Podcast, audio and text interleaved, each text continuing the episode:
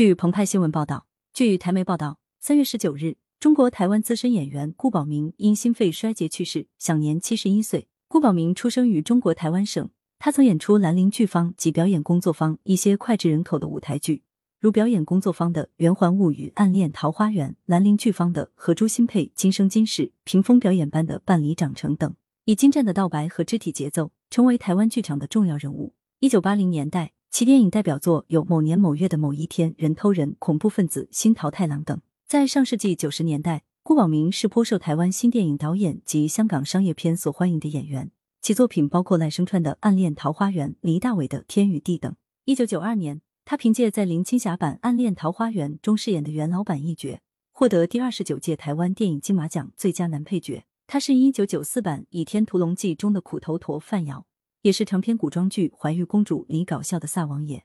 而对于大陆观众来说，对他最熟悉的角色。莫过于张韶涵、吴尊主演的台湾偶像剧《公主小妹》中扮演亚洲首富黄甫雄一角。此外，他还在这里发现爱篮球火，就想赖着你，我在一九四九等你等剧集中出演。二零一六年，他在台湾真人版《樱桃小丸子》中扮演有藏爷爷，被剧组人员戏称是全世界最像有藏的人。二零一八年，郭宝明一度传出罹患帕金森氏症的消息，因为左手不时出现抖动，还有脸僵等症状，引起外界忧心。当年十一月。他否认离病，不过也透露接戏身心俱疲，随后渐渐减少工作量。二零二一年，顾宝明主演的民国情景喜剧《大饭店传奇》在优酷播出。感谢收听羊城晚报广东头条，更多新闻资讯，请关注羊城派。